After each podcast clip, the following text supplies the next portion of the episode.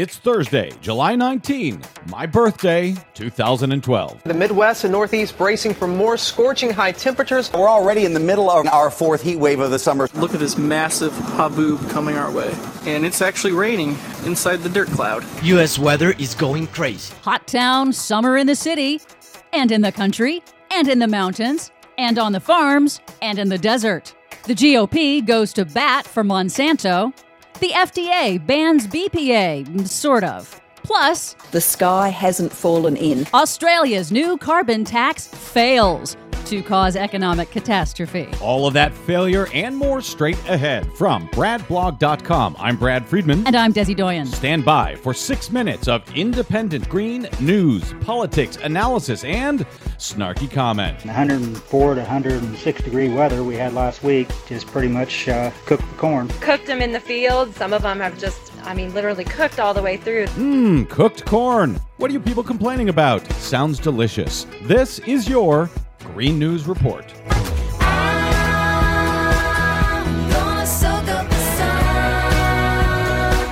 Okay, Desi Doyen. Uh, uh, wait. Happy birthday, Brad. Oh, thank you, Desi. It is your birthday that. today. It is my birthday, and of course, across the country, it's hotter than hell. So I guess that's how the nation is celebrating. that's right. It has been a week of wild weather across the eastern half of the country with more crop failures. And on Wednesday in New York City, the heat wave was broken by a sudden, intense storm, says Stephen Colbert. These are the greatest people in the world. You have no idea what they have been through today. 145 degrees followed by apocalyptic lightning and hail. It's as if somebody opened the damn Ark of the Covenant out there today.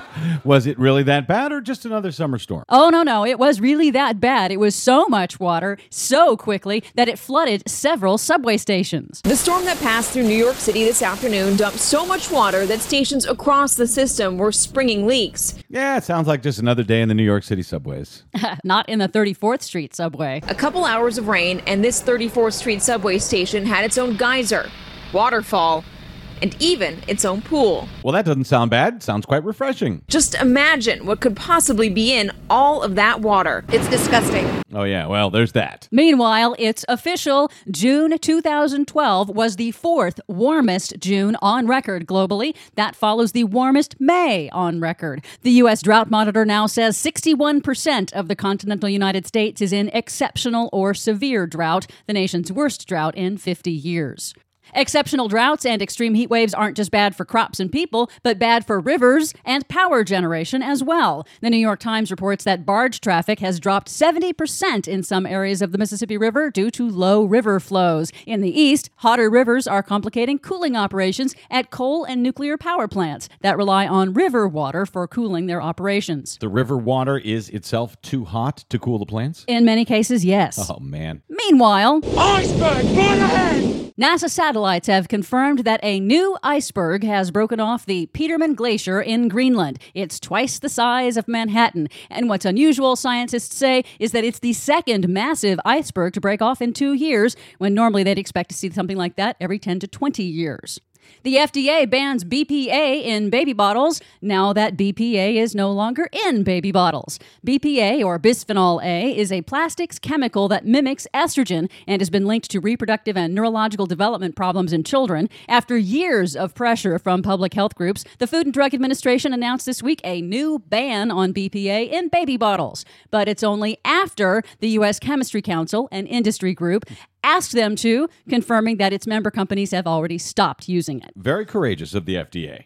Speaking of weird stuff in your food, House Republicans are working hard on behalf of Monsanto and Dow Chemical, manufacturers of genetically modified organisms, or GMOs for short. The GOP is quietly adding measures to the 2012 Farm Bill that would exempt GMO companies like Monsanto and Dow from legal liability. It would also allow higher contamination of non GMO crops and force automatic backdoor approval of new GMO products if federal regulators take too long.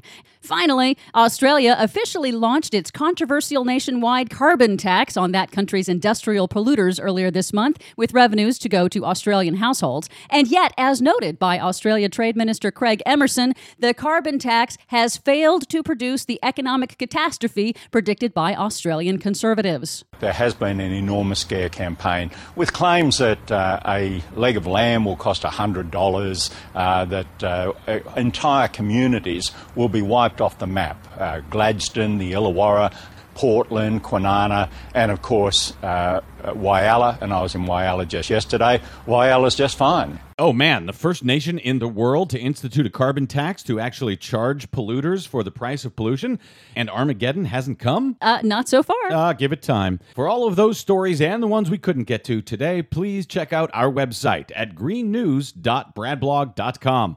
While you're there, please consider a donation or consider it a birthday present to help sponsor the Green News Report. We rely on you, not Monsanto or Dow Chemical, to keep telling the truth over your public airwaves. From bradblog.com, I'm Brad Friedman. And I'm Desi Doyen. And this has been your Green News Report. Hot town, summer in the city, back of my neck getting dirt and gritty. Bend down, isn't it a pity? Doesn't seem to be a shadow in the city.